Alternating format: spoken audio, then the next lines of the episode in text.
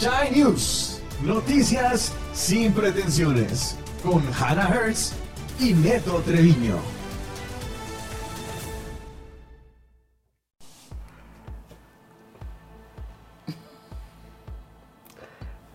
Janita. Netito. Aquí estamos de nuevo, amigos. Ustedes no nos vieron, pero ya grabamos esto y nos salió mal. Son cosas que pasan en la producción, ¿ok? Son cosas que pasan en la producción. Pues sí, grabamos un episodio de casi hora y media. Y se perdió el audio. Por pendejo, yo, productor. Yo no me fijé, no encendí los audios, pero ya estamos, ya estamos de vuelta. Bueno, ya aquí estamos de vuelta. Neto recuperándose del más allá. Estuvo clínicamente muerto y volvió a la vida. Aquí estamos, vean. Jesucristo. Y bueno, y yo volví de gira, que estuve por Europa y por Estados Unidos, donde tenemos un nuevo Chai Newer VIP, en nuestro primer Chai Newer VIP. ¡Eso! ¡Bravo! Que es pariente de Neto. Exactamente. Rodrigo Treviño, bienvenido a la banda, primo, de Chai News. Exactamente. Bienvenido a la familia Chai Newer. ¿Y por qué es VIP? Eso se los explicaremos más adelante. Exacto. Mientras tanto, ¿te parece si vamos con las noticias? Exactamente, vamos con las noticias. Con las noticias de nuevo, porque ya la hemos grabado. Bueno. Listo. Esta semana la noticia es que va a ocurrir la primera cumbre China Asia Central. Ok. Exactamente, los TAN van a reunirse. Kazajistán, Kirguistán, Tayikistán, Turkmenistán y Uzbekistán. ¿Cómo están? ¿Dónde están? No sabemos, no, sí. ¿Por qué es importante esto? O sea, es la primera reunión a instancias de China. Se van a reunir en la ciudad de Xi'an, la ciudad de los guerreros de terracota. Ok. Que es de la provincia de Shanxi, que es de donde es Xi Jinping. Bien. Todos estos chimentos no estaban en la primera grabación. ¿Y por qué es importante esto? Varias cosas. Va a ser el jueves y el viernes. Sí.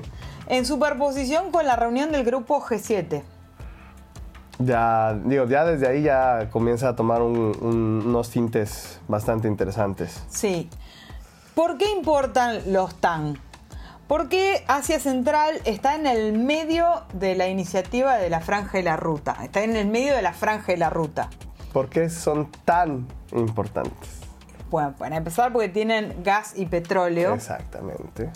Y porque están en el medio de la ruta de la Franja y la Ruta. Vamos a contar ya, porque así ya adelantamos, qué es la iniciativa de la Franja y la Ruta. La Franja y la Ruta. La Franja y la Ruta son esencialmente dos. La iniciativa de la Franja y la Ruta es una cooperación internacional a instancias de China que surge en 2013 y consiste en una ruta marítima y una ruta terrestre, desde China hasta Europa, pasando por todos los países de Asia Central, y donde China ha puesto un dineral en infraestructura.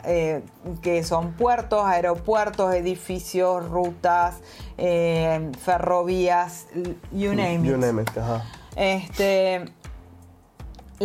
Por supuesto, esos países de Asia Central son nodulares. A China le importó tanto esto que en 2017 lo puso en la Constitución. Momento. Tú sigue. Yo ahorita regreso. Y este proyecto tiene planeado terminarse recién en 2049, para cuando se cumplan los 100 años de la República Popular China, que va a ser todo con bombos y platillos. ¿Qué ocurre? También estos países están todos en la zona colindante de Xinjiang, que es una zona en el medio de tensiones de China y Occidente, pues la zona de los uigur, y ya sabemos que genera tensión. Entonces le agregamos el gas, el petróleo, la zona y ahí tenemos un cóctel explosivo. Por todo esto y mucho más, amiguitos, es importante la reunión de la primera reunión cumbre China-Asia Central. Habrá que ver, digo, yo creo que por ahí los tanes quieren que Tío China los patrocine. Quieren que Tío China también esté dentro del chat. Para marcar la importancia, la primera visita que hace Xi Jinping después de la pandemia es a Arabia Saudita, pasando por estos países. Ya. Pues entonces, digo, habrá que estar pendiente de lo que pase el que fue jueves y viernes. Pasará jueves y viernes. Jueves y viernes. Mientras tanto, vámonos con la siguiente noticia.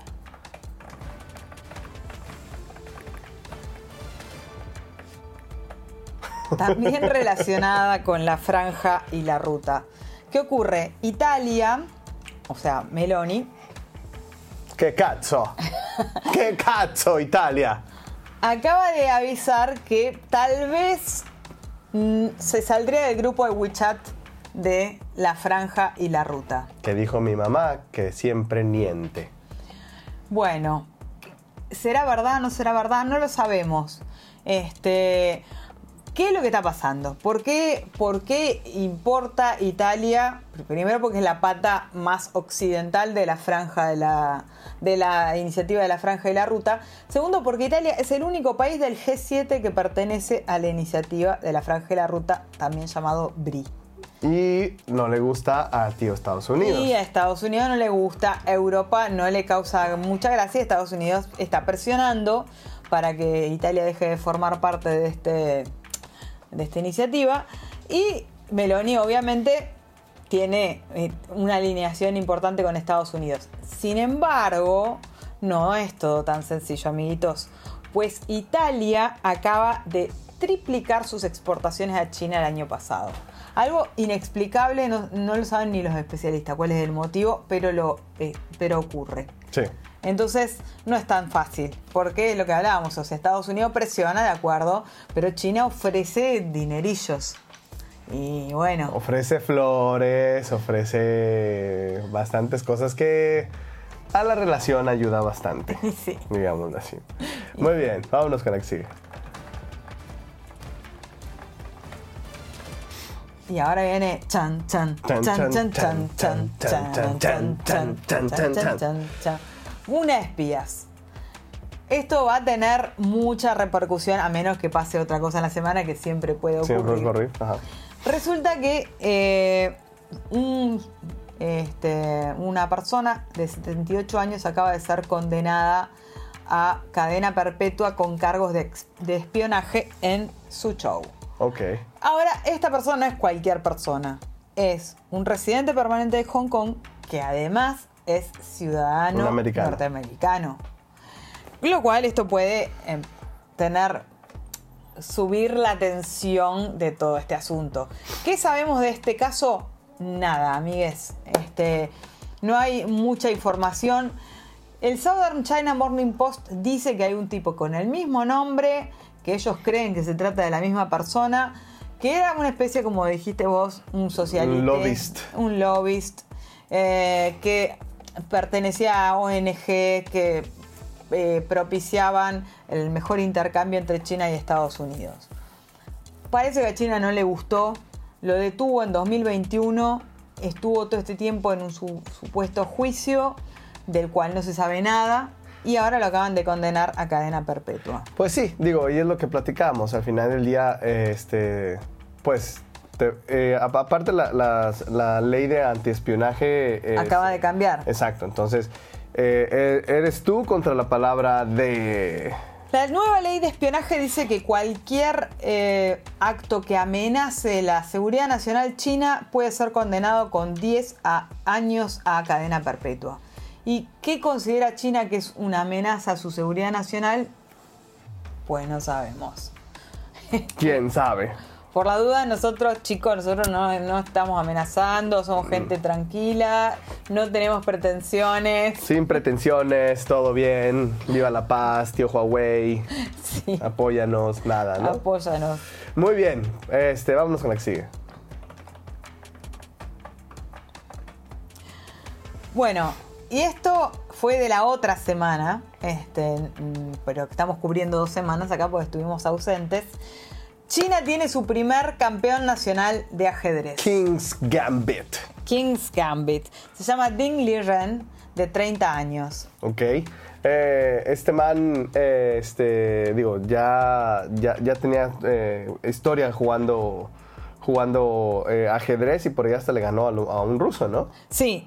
Resulta que, bueno, este pibe lo está ahora desbancando al mismísimo Magnus Carlsen, que, digámoslo, no se presentó a defender su título, decidió no, con permiso, ya tuvo 10 años de reinado, no quiso más.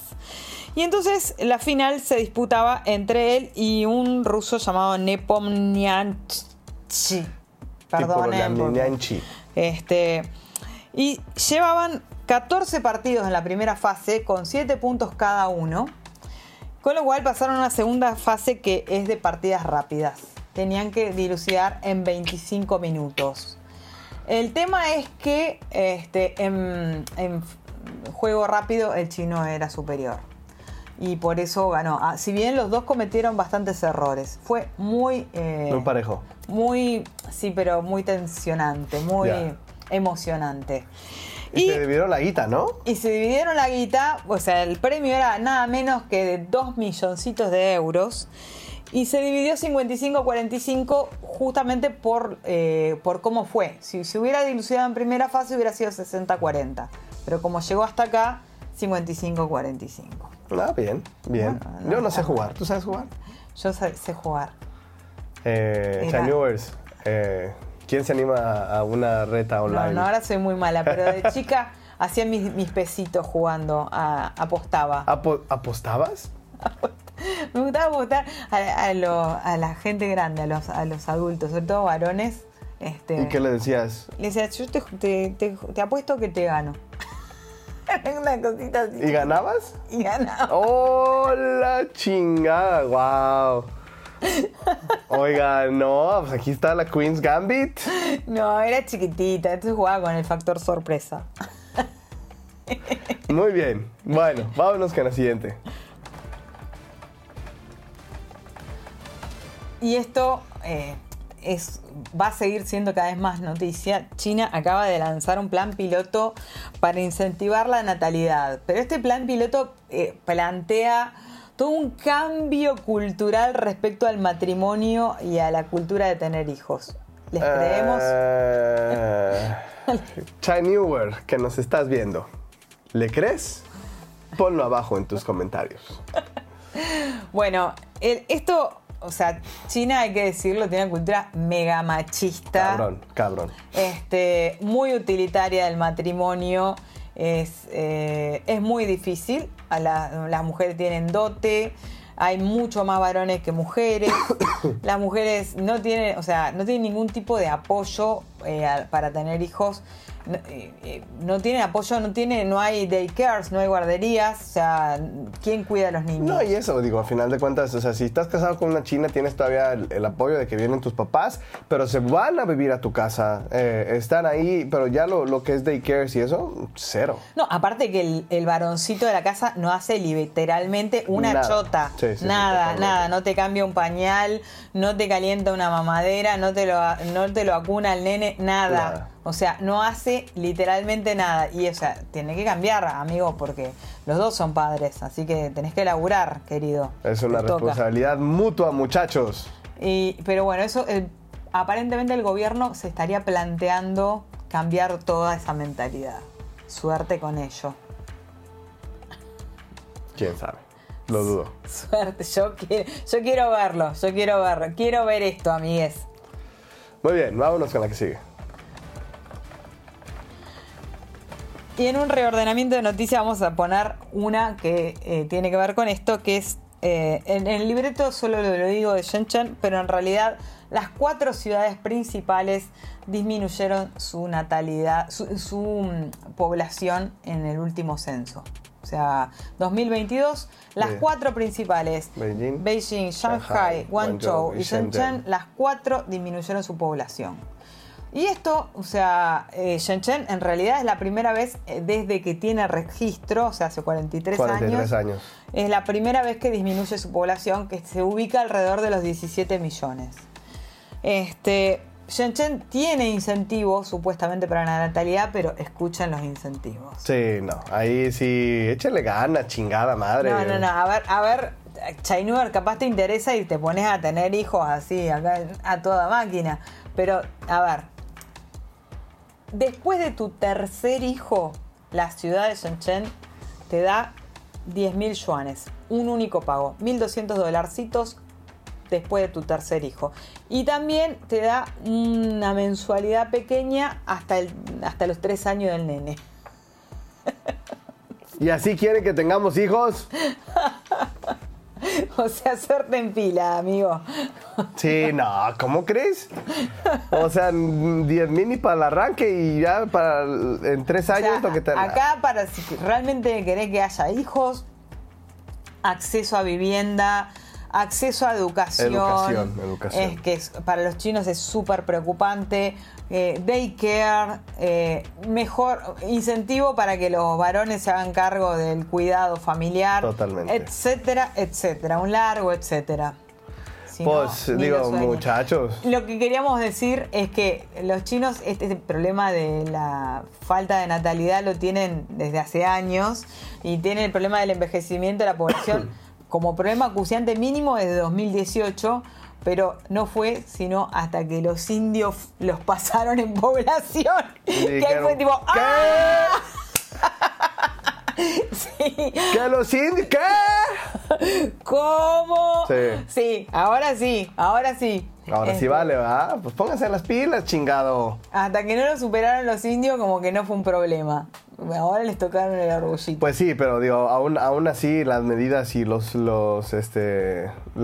medidas para apoyar, o sea, nada que ver. Digo, ojalá se pongan más las pilas y pongan un poquito más de apoyo para las familias, porque si no, no veo cómo.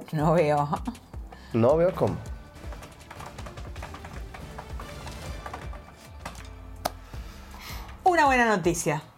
Vuelve Eli Channel. Vuelve Eli Channel. Yeah. Bueno, ¿qué es Eli Channel, amigos? Porque... Sí, nada más nos emocionamos nosotros dos, pero ustedes ni qué chingado. ¿Qué cazzo es Eli Channel? Eli Channel, bueno, acá, para los que no saben, estamos a 1 hora de ómnibus de Hong Kong, a donde vamos seguido... a lo que sea, sí. a una obra de teatro, a cenar, a ir de fiesta, se puede ir por el día, se puede ir por las horas, a comprar maquillaje, lo que quieras. Cámaras, lo que sea. El tema es que cada vez que vas, hasta ahora, desde antes de la pandemia, tenés que hacer una fila enorme, te sellan el pasaporte, perdés página del pasaporte. Y eso cada vez que vas, o sea, yo voy una vez por mes o cada 15 días. Yo no voy, pero... sí vas. Porque, o sea, Hannah va, pero va al aeropuerto y de ahí ya se va a su gira mundial otra vez. Yo, bueno, pues aquí agarro el 531, me deja en SeaWorld y regreso. Y de vez en cuando voy a Hong Kong. Sí, que vas. Bueno, la cuestión es que con Eli Channel vas a una oficina, te habilitan el chip electrónico del pasaporte y entonces después de eso haces pip y pasas sin problema, sin hacer colas, sin que te sellen el pasaporte, sin ningún tipo de complicación. Y eso ha vuelto después de la pandemia para extranjeros, porque ya para chinos había vuelto antes. O sea, pero para variar nosotros tenemos problemitas. No, y además el hecho de tener el E-Channel, o sea, al final yo siempre lo que digo, ¿no? O sea, lo más bonito de Shenzhen es Hong Kong, ¿no? Yo discrepo, pero bueno, es muy lindo Hong Kong, hay que decirlo, pero no es lo más lindo de Shenzhen. O sea, también dicen, ¿no? O sea, ¿qué es lo más bonito de Tijuana? Pues San Diego, la misma chingadera. Pero sí, la verdad sí es una liviana bien cabrón para los que vivimos en frontera, para no estar gastando hojas a lo pendejo y ni tu tiempo. Exactamente. Claro.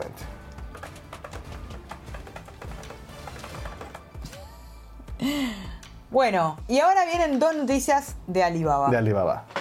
Una más, si quieren, de Yapa, pero dos noticias. La primera es que Alibaba Cloud... Aliyun. Ajá. Dijo el lunes durante la cumbre de socios de Alibaba Cloud en Singapur que está planeando hacer un recorte de gastos, de precios, de hasta un 40%. ¿Por qué? Porque quieren incentivar el consumo en el extranjero, que ha crecido 20 veces en los últimos 5 años. Así que, amigos, si tienen unos dineros que quieran invertir, Alibaba se viene. A pesar de la noticia que viene ahora, que tanto Neto como yo nos enteramos hoy, que existe una cosa llamada Taobao Education. Taobao Education. Jamás me imaginé que existía algo así. Taobao es, para los que no saben, es como el eBay chino de Alibaba, donde compras online, qué sé yo. Pero se ve que tiene una parte que se llama Taobao Education, que es educación digital. Y ocurre que su director, Juan Lei, acaba de renunciar. Y dicen los rumores que se va a instalar su propio coso digital de educación. Wow. Digo, al final del día... Una, yo no sabía que existía Taobao Education. Número dos... Me hace todo el sentido de que una de las cabezas de Taobao Education, digo, si ya dice no, pues con permiso, obviamente ahí encontró... Ahí hay algo, pero para los Chai Newers, porque queremos devolverles un poco de todo lo que nos dan, Alibaba, ya contamos, se dividió en 6 empresas. Una de esas se llama Sao Niao, que es la parte logística de Alibaba, y va a salir a bolsa a principios del año que viene. Y va a ser un eventón. Planean sacar $2.000 millones de paquete accionario. Va a ser un despelote. Lo escucharon primero aquí, en Chai News. Si quieren ganar unos dineros, presten atención porque eso va a ser un evento financiero importante. Muy bien, muy bien. Vámonos con la que sigue. Lo que sigue, obviamente, es tu noticia favorita, Neto. Me encanta. Me encanta. La carrera espacial. Dos noticias cortitas de la carrera espacial. La primera es que una nave espacial reutilizable acaba de regresar a su aterrizaje programado, pero después de 276 días de estar en órbita. Digo que ahí, como lo comentamos, Elon Musk ya manda los cohetes y los regresa. Pero como tú decías... no son cohetes que se queden más de 100 días allá arriba. Entonces, esto sí es una noticia bastante interesante para China, ¿no? Esto es un breakthrough para los chinos, porque están muy interesados en hacer una carrera sostenible y están apostando todas sus fichas al espacio.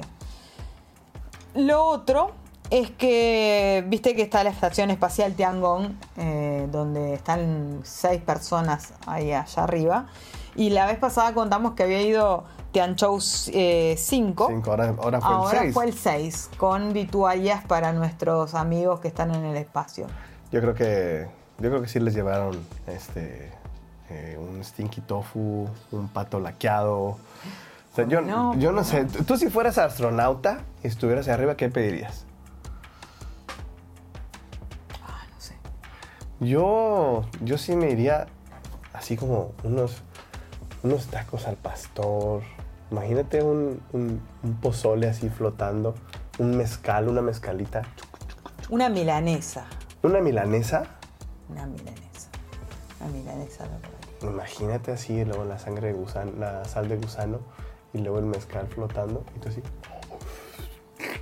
Perdón, me fui. Se fue al espacio. Sí, me fui al espacio.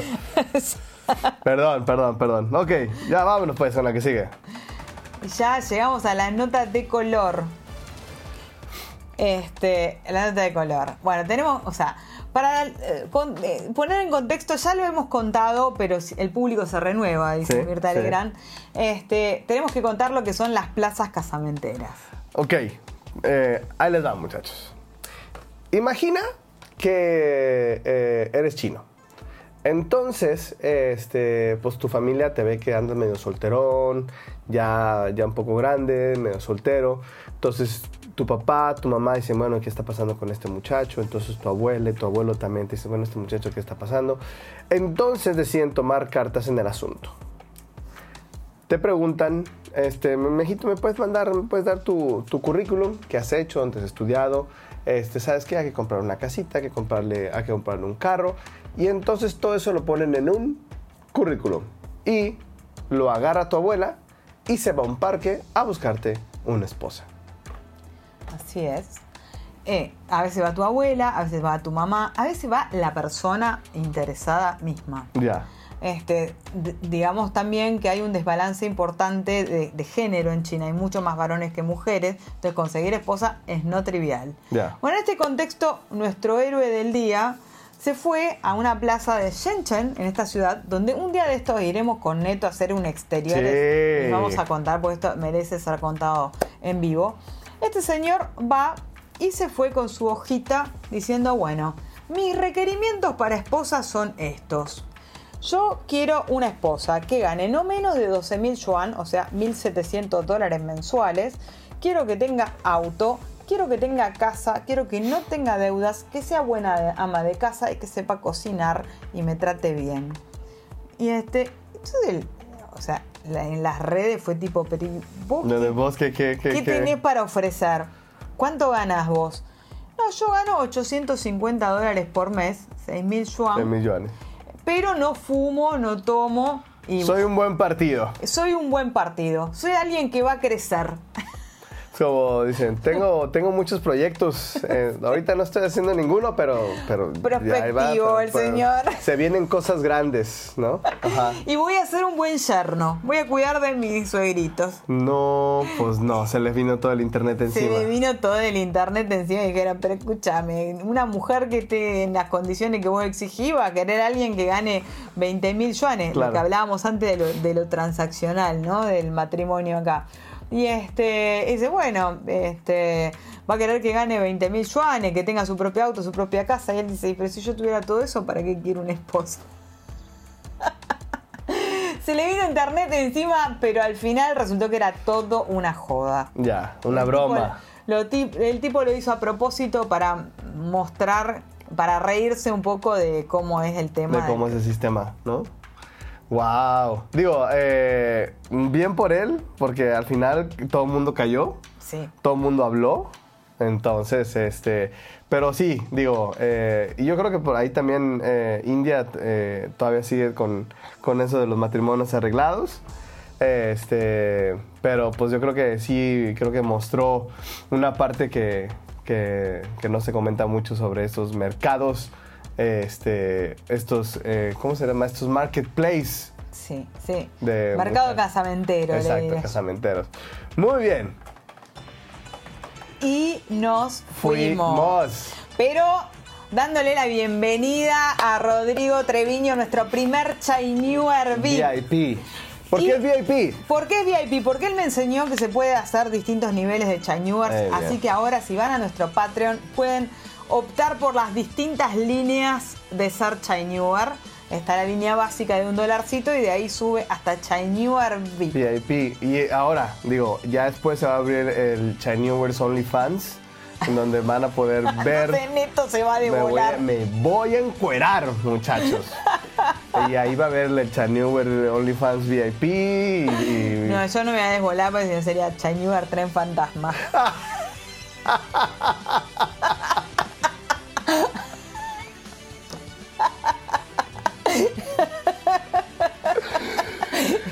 Te lo siento. Ok, bueno.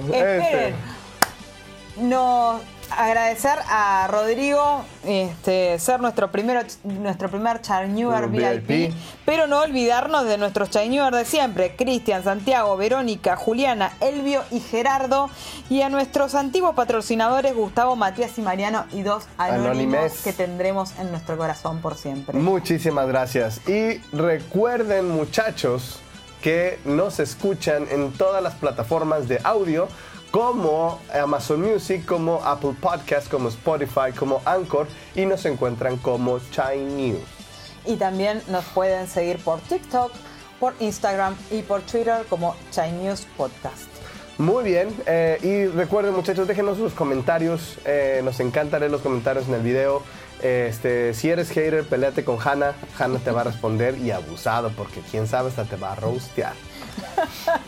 Muy bien, bueno, muchachos, espero que este audio sí se grabe, creo que sí se está grabando, ¿no? A ver, mira, aquí está la prueba de que sí se está grabando el audio, ¿no? Una disculpa, pero bueno, así pasan las cosas de las cosas técnicas. Y nos escuchamos la próxima semana, nos vemos la próxima semana. Muchas gracias, Janita, por venir otra vez a grabar. Y nos vemos la próxima semana, cuídense mucho y nos vemos después. Hasta la próxima.